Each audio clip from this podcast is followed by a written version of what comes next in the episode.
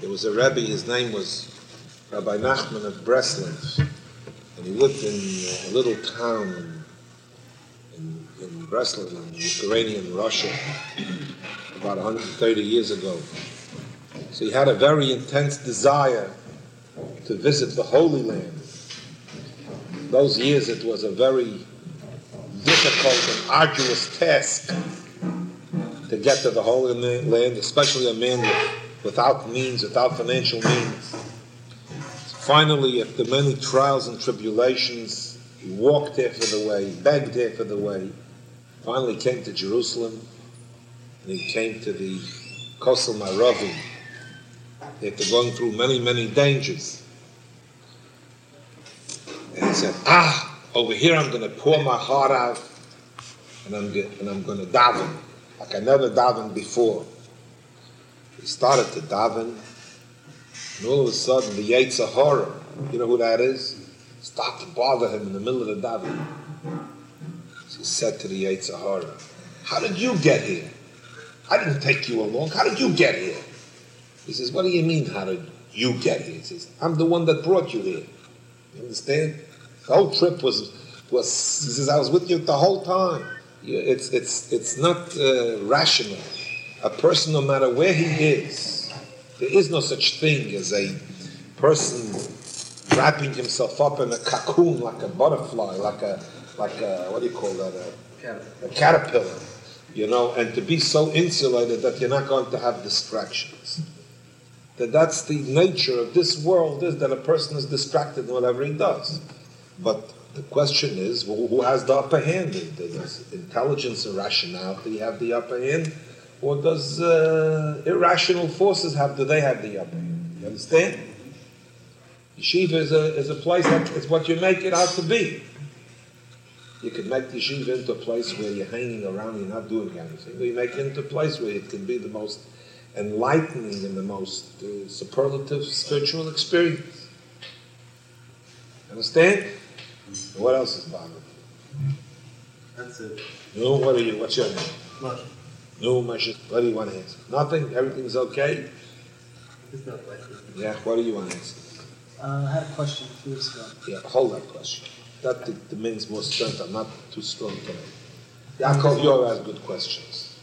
Someone said, uh, I heard you say once, that uh, said stay around two years and uh, you'll see the light. I mean, I, I'm just giving a general quote. I mean, yeah. I remember hearing this. It's about yeah. five months ago. Would it be uh, would it be wrong to ask, you know, like maybe a grasp, maybe you, you see, you know, a graph of, of what, what develops in a person over these two years? Yes. All right. I'll tell you, Yaakov. You see, because there's so much. Okay, good, good. Okay. Let, let me let me think a little bit. You see, Yaakov, a person's mind is not a vacuum. There's never a vacuum in a person's mind. I personally believe that if you would suction out of a person's mind every single thought and leave a vacuum, his mind would bust, it would break. The whole concept of mind is that there's always thought there. Now, the thoughts that are in our mind, a great portion of them are our own thoughts. But an overwhelming majority of thoughts that we have in our mind are not our own thoughts. They're thoughts that society, in quotations, imposes upon our mind.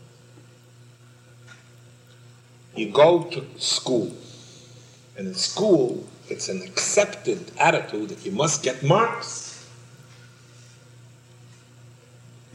Marks immediately imply competition. So you have this fellow sitting in the class, he's getting an A, one hundred. He's smart. I'm getting sixty, so I'm done. Are they my thoughts? I used to get forty, but I didn't think I was done. I don't know, I was blessed. I never accepted. As a child even, I didn't think I was done. I, I know I'm not interested in studying. I didn't want to go to school. By no means. But I never accepted defeat. But you take a person and you put him in a classroom where, where, where the climate is pervaded with competition. As somebody was telling me this week, we were talking about uh, a ball game, you know, competition, competition, competition. You know, team, you know, you go to school, rah, rah, rah, rah. Uh, and even my children come home, they go already to the better schools, to the Jewish, to the Torah schools, so the half shitting, my kid, the girls come home, color war broke out. And they begin to do this and do that. Now, let's not look at it. To me, it's it's so meaningless. It's worse than meaningless. What, what, what is all this insanity? What, what, what, what's going on there? This is the only way. But what, what happens? What, how does the mind work? What, what happens? What happens is that we have three three garbs on our on our neshama. Machshava, thought, dibur, speech, and nice and action. The overwhelming majority of the machshava, dibur, and maisa that we function with is not ours. It's not ours. Uh, I'm in a kolor, rah rah rah rah rah rah. Machlak, I don't want to be in a kolor. Leave me alone. I don't want. I don't want to win. I don't want to lose. I don't want to compete. Leave me alone. No, but I must. My mind tells me I must. Why? Because the whole school says so. I mean, can you buck a whole system? Uh, a person goes, you know, we went through this country, went through, I mean, there, there are a lot of the years over already. I mean, I hope it's over. But, you know, we went through a terrible period in the sixties, you know, when the hippies, you know, when they started, I knew them. You know, I was in that place. Where did they have in the mountains? What do you call that? Did they have that singer? Woodstock. I was right near Woodstock when it was on. You know, your eyes shouldn't see what I saw. You know, you shouldn't see what I saw, you know, a fire consuming the most beautiful young people in the world. And right in front of my road that you all passed by, and I was walking, you know, I saw a Jew with a beard, they were, most of them were Jewish kids, you know, talking to me, talking, your eyes shouldn't see what I saw. Now, I saw kids there that they were not up to what was going on there. I saw boys and girls that were very pure people, extreme, extremely... pure neshamas. They were not up to that whole insanity that went along with the Woodstock. Why did they do it? Why did they do it? The, the, the, the machshava diba mind, they were manipulated. They had in their minds, they had in their minds thoughts that are not theirs. The, the, the thoughts that are not theirs and thoughts that, that originated in places, Satan himself originated those thoughts. You have to know that I, I happen to be have contact with the very leaders of the hippie movement of those of those times. You know, that big singer. He, I said, where's it come from? And millions, millions of people are thinking, are going, you know, are going, are smoking what they don't want to smoke. They they smoke Marlboro. Why they smoke Marlboro? Because they because the, the big psychiatrists that are employed by the Marlboro cigarette company don't look like this. You spend ten, fifteen, twenty million dollars and you scream Marlboro country. And you put a picture of a cowboy and a horse who looks like a strong, masculine figure. And the, and the herd of people, the herd of people, they in their minds are going, when they go for a cigarette, they're going to say, if they'll be so foolish, the brightest one of us, the brightest one of us is going to think, maybe I should smoke a Marlboro, a Marlboro country. Maybe, maybe a girl look at me because she'll think I'm a cowboy. You know what I mean? You laugh, you laugh, you laugh. But the truth is that that's the truth. That you could take the most brilliant fellow, you take the most brilliant fellow. When it comes to a cigarette, a, a shtusi machshava is going to get into that. Maybe he should buy a Marlboro, and they sell Marlboro that way. But it goes beyond that. How should a person dress? How should a person dress? You, you gotta have jeans. You must have jeans. If you don't have jeans, you, I mean, you're not dressed. You're not. I'm, I'm, you know, there are people that need blue jeans because they work and they don't want to ruin a good pair of pants. But people who, who are not even people who are in no way, in no way, they're not going to work. He won't pick up a, a pickaxe or a shovel if, if, if, if, if he knew that that with one blow he's going to get a hundred thousand dollars under the pickaxe. He's too lazy to do that. He's not going to work. He's not going to work. You know, I once saw with my own eyes. I had a wedding. I was in a very fancy hotel in the beginning during the times of the hippies with their clothing. So I'm standing in the lobby. So I see this guy comes in with the hippie outfit. and he's sleeping in the, was it the Hilton Americana, whatever it is, a room. When it comes to sleep, he sleeps in the fancy hotel. When it comes to act, he puts on a costume. You know, he's a hippie, he's a hard worker, he's got this rubbed out clothing, you know, the, the little jacket. That, those are not his thoughts. There's a mess, machshava. There's a power that influences, that covers a bed of thought, that covers the entire country, if not a half a continent, and says, you have to think this way. So who's going to say, little me, I'm going to wear plain, ordinary pants? Plain pants like the rabbi wears. Plain pants, those pants have been eighteen forty-three. I wouldn't be caught dead in those pants. I'm going to have pants that are going to be tight here, tight there, tight here, tight there. Not because he wants or he's comfortable in those pants, because that machshava was superimposed upon him. Now, one moment. Just as, and this you should know, it's not only, I don't, I don't mean to be facetious. This is not only the question of what you wear, or what kind of a haircut you take, or what kind of a language you speak, or what kind of a, you know, uh, your, what, what, what your vernacular is. What this, this, it's not only this. It's not only this. It's not only this.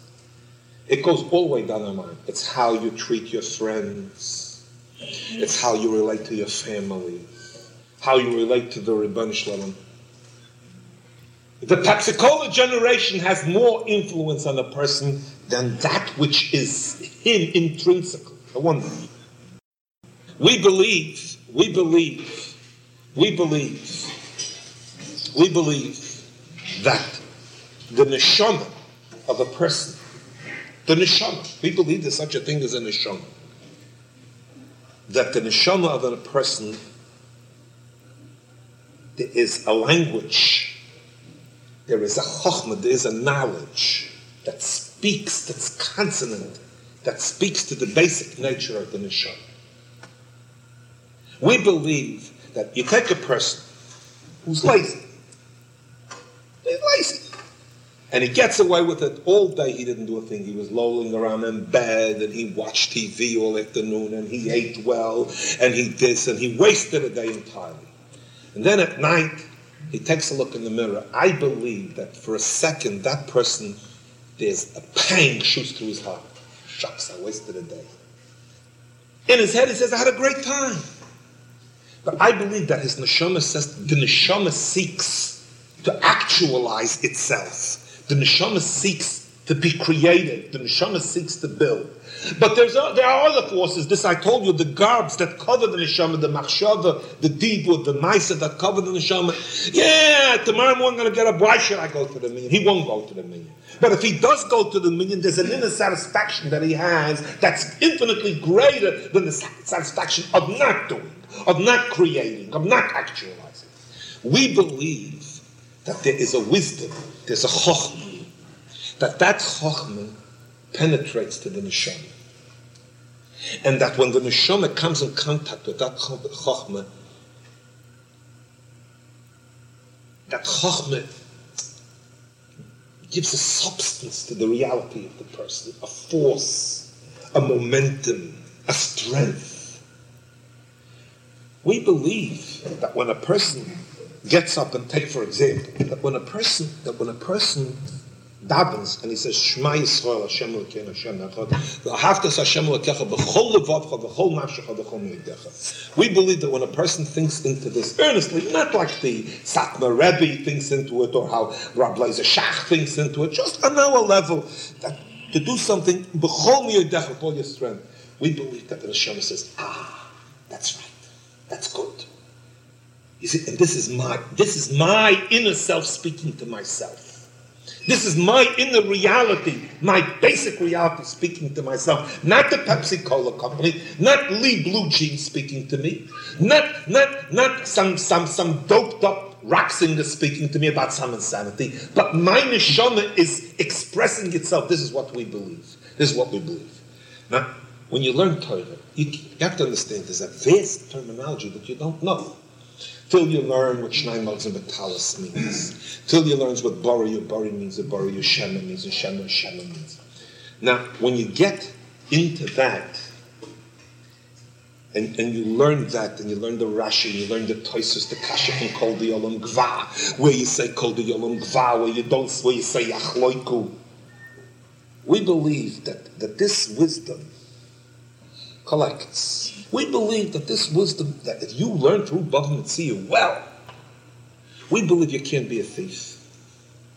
Not only you can't be a thief, that we believe you'll have a, a clean, you'll have an understanding in, in ownership, in right, in wrong, in, in, in what belongs to somebody, what doesn't belong to somebody.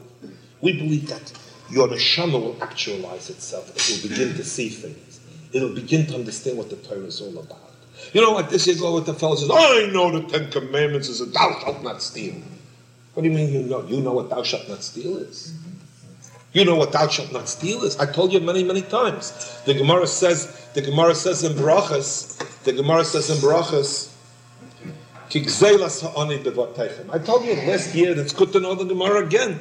The Gemara says, the, the plunder that you stole from the poor man, it's in your house. So the Gemara says, what's, what's, what's, what's the plunder of the poor man that you stole is in your house? So the Gemara says, that if somebody says good morning to you, you don't answer him, you're stealing from him. It's also stealing. That also has to do with Shnayim Mikra v'Echad. You don't answer him. You understand?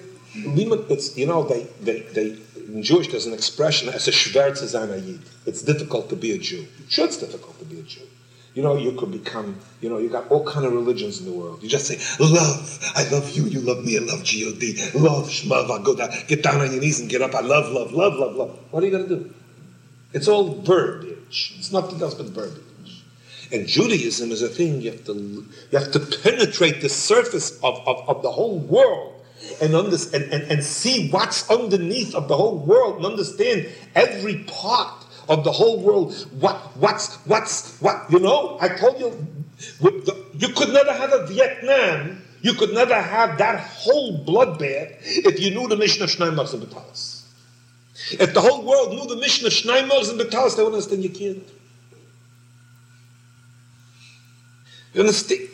The whole union of learning, it's got to take time till you begin to see. You see a Gemara, you understand, and you begin to learn a Gemara, and you see the courage of the Chazal, their questions and their answers and their gropings, and Toysfus and Rashi. You know, it seems like a fellow says to me, well, you know, what has it got to do, you know, with the with the with the plight of the third world, you know? It has a lot to do with it. Has a lot to do with it.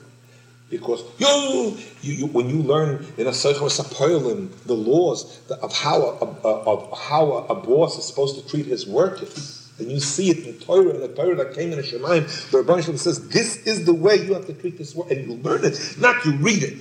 You take your head and you ask, and you plow with your head in the Gemara. You plow up, and your mind begins to think, and and, and your neshama and your intellect begin to have communion with the, with these eternal truths. You become a different person. Become a different person. It permeates every, and it begins to drive out. You begin to have your own thoughts. You know, we're, we're not crazy. You know, the people that sit and learn, we're not crazy. We're not drugged up people. We're not, you know, we're not, you know, we're not sitting here screaming, the, you know, Hare Krishna or the the the the the the, the drunken, you know, you can psych yourself up. We're not. There are people sitting here fourteen hours a day that are breaking their head on the Mishnah and Bava Metzia. What happens afterwards? The one who penetrates and knows the Mishnah with the Ram and the Rish and the Rush, and he understands. He already understands ownership and right of ownership altogether different. He's on a different level. He won't go and take somebody's things. His neshama touches the, the, the part of the Torah that's called chochmah. And that's the difficulty in being a Jew. Everybody wants to be quickly a Jew. Everybody wants to do, you know, a quick way, you know, uh, you know, uh, you know. A very, a very nice guy in Yeshiva said to me last week, he was talking to me about giving food to cats. You know, and I had a whole discussion with him. And I told him, you know, look, I don't know, maybe there's a hungry cat supposed to give the food to cats, but the cats in America survive by themselves. They live in the garbage cans and they get a very good name. You understand? You understand? That's not the Torah. There is a part of the Torah. You know, there's a Gemara in Shabbos, the Gemara says in Shabbos, that the Gemara learns out from something that you have to throw something to a dog. You got to feed a dog, the Gemara says. It's a whole very interesting Gemara. We'll discuss it some other time. But, but, but, but that's what I mean. It's got to take time. Is it's very hard. It's very, very hard. Guys come and they want, you, you know, there are groups today, you come to you, love, love. They get, you know, raw, love, you know, instead of raw, concentrate and meditate and shmeditate. It's all baloney. It's not that I don't know what it's about. Trust me that I read and I know what it's all about. It's all alcoholics that's getting you drunk. You understand? You can get, a fellow wants to be in a good mood, so he goes and takes a bottle of Johnny Walker's black label, it's very good, and you drink out one drinking glass, you're happy, you're in a different world altogether, but that's not reality. The Torah deals with reality. The Torah deals with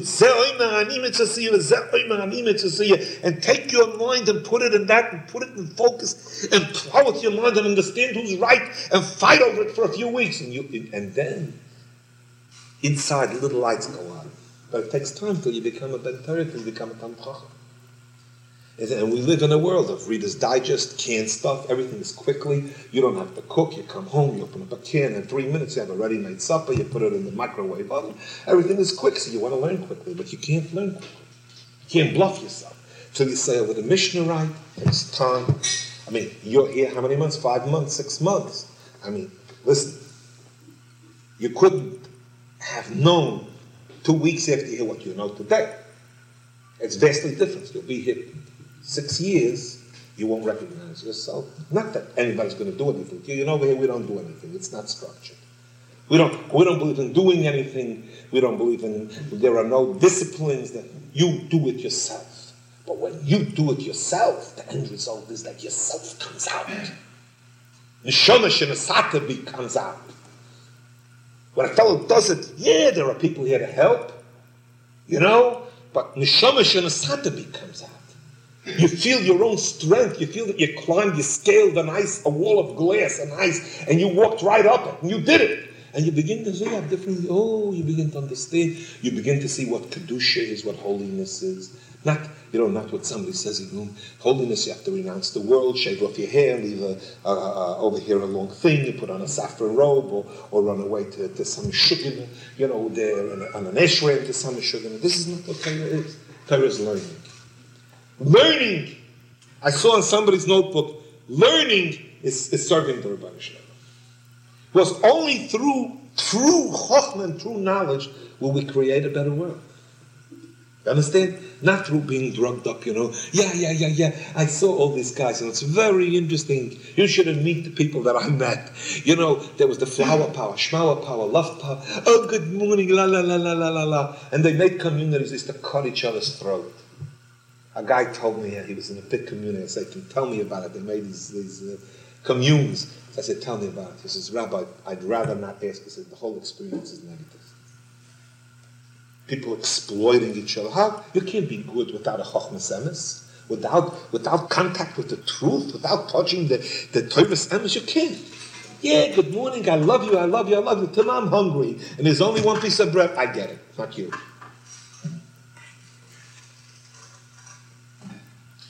Make myself clear, Yaakov. Another question, maybe. No, nobody has any questions. Avram Swift, no more questions. She got married. You don't want to open your mouth anymore. No more questions. She says, "Do as I tell you." No more questions. Well, who wants to say something? Yes, yes, Moshe, Moshe. Yes, what's what's the mountain? I want to know how a person can maintain perspective. And perspective, you were talking about distractions. How can you just keep alive with perspective? Listen, Moshe, I'll tell you how. You're touching a very big problem. Maybe I'll expand first on the question, expand it a little bit so people can understand clearly. Moshe says like this. Let's say there's a fellow who has a good thought in his mind. He wants to do what's right. And he even understands what's right. He... Let us make up a mythical figure, a person who understands that learning and davening, that's the right thing to do. And not, it's not a superficial understanding, it's an inner understanding. He understands it, he appreciates it, he likes it. So Moshe asks, how do you maintain that feeling? Is that what you're asking? How do you keep hold on to that feeling so that that feeling should motivate you and not lose that feeling? Listen, Moshe, I want to tell you something. I don't know if a poet said it, I don't know if Shakespeare said it, but life is a stormy, tempestuous sea.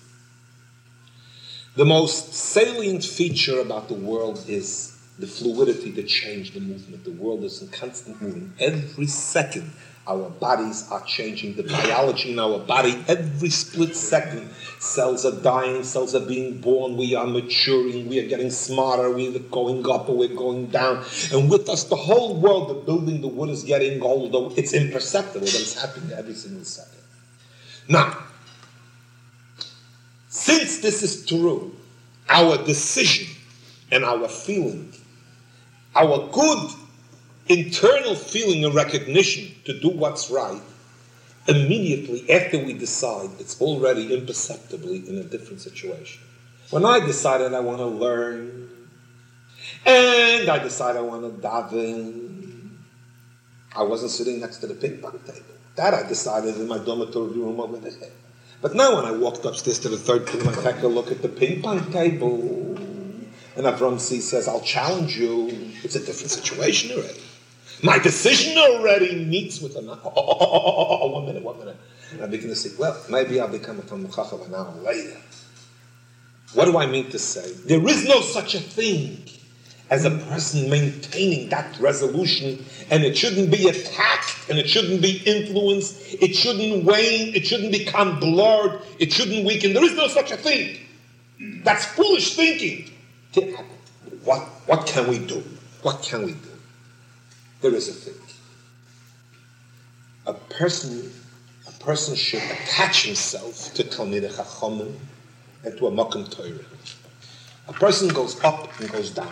I had a Rebbe that used to say, a boy is one day a Malach and the next day is a Galach. You know what a Galach is? A priest. He says, today he's an angel and tomorrow he's a priest. It's not one day in one hour. At the first minute he could be a Galach, and at the end he could be a Malach, or vice versa. But if a person knows he's connected to Talmid Chachamim, people who are Talmid Chachamim, he's in a place where he knows where the people are Bali Chochmah. There's a mitzvah of Dveikus b'Talmid Chachamim. Uh, what do you think? Where do you think I was born? In Lodge? I wasn't born in Lodge. I was born in Brooklyn. And you think I didn't have your problem? I still run to my Rebbe. I still run to my Rebbe. My Rebbe Yizel Zayn Gesund was a brilliant man, and I had another Rebbe, Hagner Kamachim, that he was manishing. I used to run to them. I used to sit down, tea, used to talk. And my Rebbe used to dispel the clouds around my head. We used to talk. The cobwebs he put up now come back, reinforced. A month later, bam, I fell down. I had to go back to Marlboro. It's not only Rebbe. I had good friends too. They had good friends. I used to fall down. I used to crawl. On all four, I used to crawl into the Beis Medrash. I used to sit an hour in the Beis Medrash. My friends used to sit and learn. I used to say, ah, I'm refreshed. I started all over again. Don't make the naive, childish mistake of thinking that you can make a resolution and a commitment that will never swerve, that will never wane. It's impossible. That's that's childish, irrational thinking. A person can can have a machshava, he can be machlet, and that's the way it is, and that, and, and he's going to fall, but he has to know what to do when you fall. You go to a Talmid Chacham, you have friends that are Talmid Chachamim. My Rebbe used to tell me, Zayn Gesund, he used to say to me, that when you walk out of the Beis Medrash, he says, and you're opening up the door to walk out of the Beis Medrash, it should be by you like a suffic bracha. What does a person do here? Is as a suffic, you don't remember. Did I make a borei priya eitz on the apple or didn't I? So you stop and you think, and you want to go near somebody. Is it like you, when you open up the door of the Beis Medrash to go out, it should always, you should always think, should I? He says, not that you should learn the Beis Medrash. Even if you sit and waste your time, sit in the Beis Medrash, sit in the building, sit in the yeshiva. As long as a person has these safeguards, you know, a guy says, well, uh, my decision waned, I'm going to go back to Yehupitz. You go back to Yehupitz, you're finished. You go back to Yipsalinta, you're washed up. But if a person says, I'm going to hold on, sure, I fell down, I made a mistake, we each fall. There was a Rebbe that used to say, he says, I fall down a hundred thousand times a day, and I always start from the beginning. There was a big Rebbe that said on the Chumash in, in, in Parshas Vayera that we learned last Shabbos, it says, V'hu Yoshev Pesach HaOyer. It says by Avraham Avinu, and he was sitting by the door of the tent. So he says, the quality and the virtue of Avraham Avinu was that he always viewed himself like he's sitting by the threshold. He's only on the threshold. He's starting all over again. He's always by the door of the tent. He's starting all over again. That was his quality. I'll tell you something, you know, these are informal talks. I tell you something, that teachers, from my earliest youth, teachers used to tell my parents, "Oh, he's a nice boy, but, you know, he has no ambitions." I didn't have any school ambitions. I never did. I was not ambitious in school. I didn't like school. What could I do? For some reason, I understand it. Uh, I would have rather been on uh, Raphael Franklin's farm in Montana than to be in school. What could I do? I can't help myself. This is the truth. But I never accepted defeat. I never, I never accepted what they told me. I listened to my insides, and I did what I wanted. I wanted to read. I read. I, I once embarked on a on a on an ambitious on an ambitious uh, project. I wanted to read through the whole Encyclopedia Britannica. I was a kid, and I started to read. I used to take off from school and go to the library and read.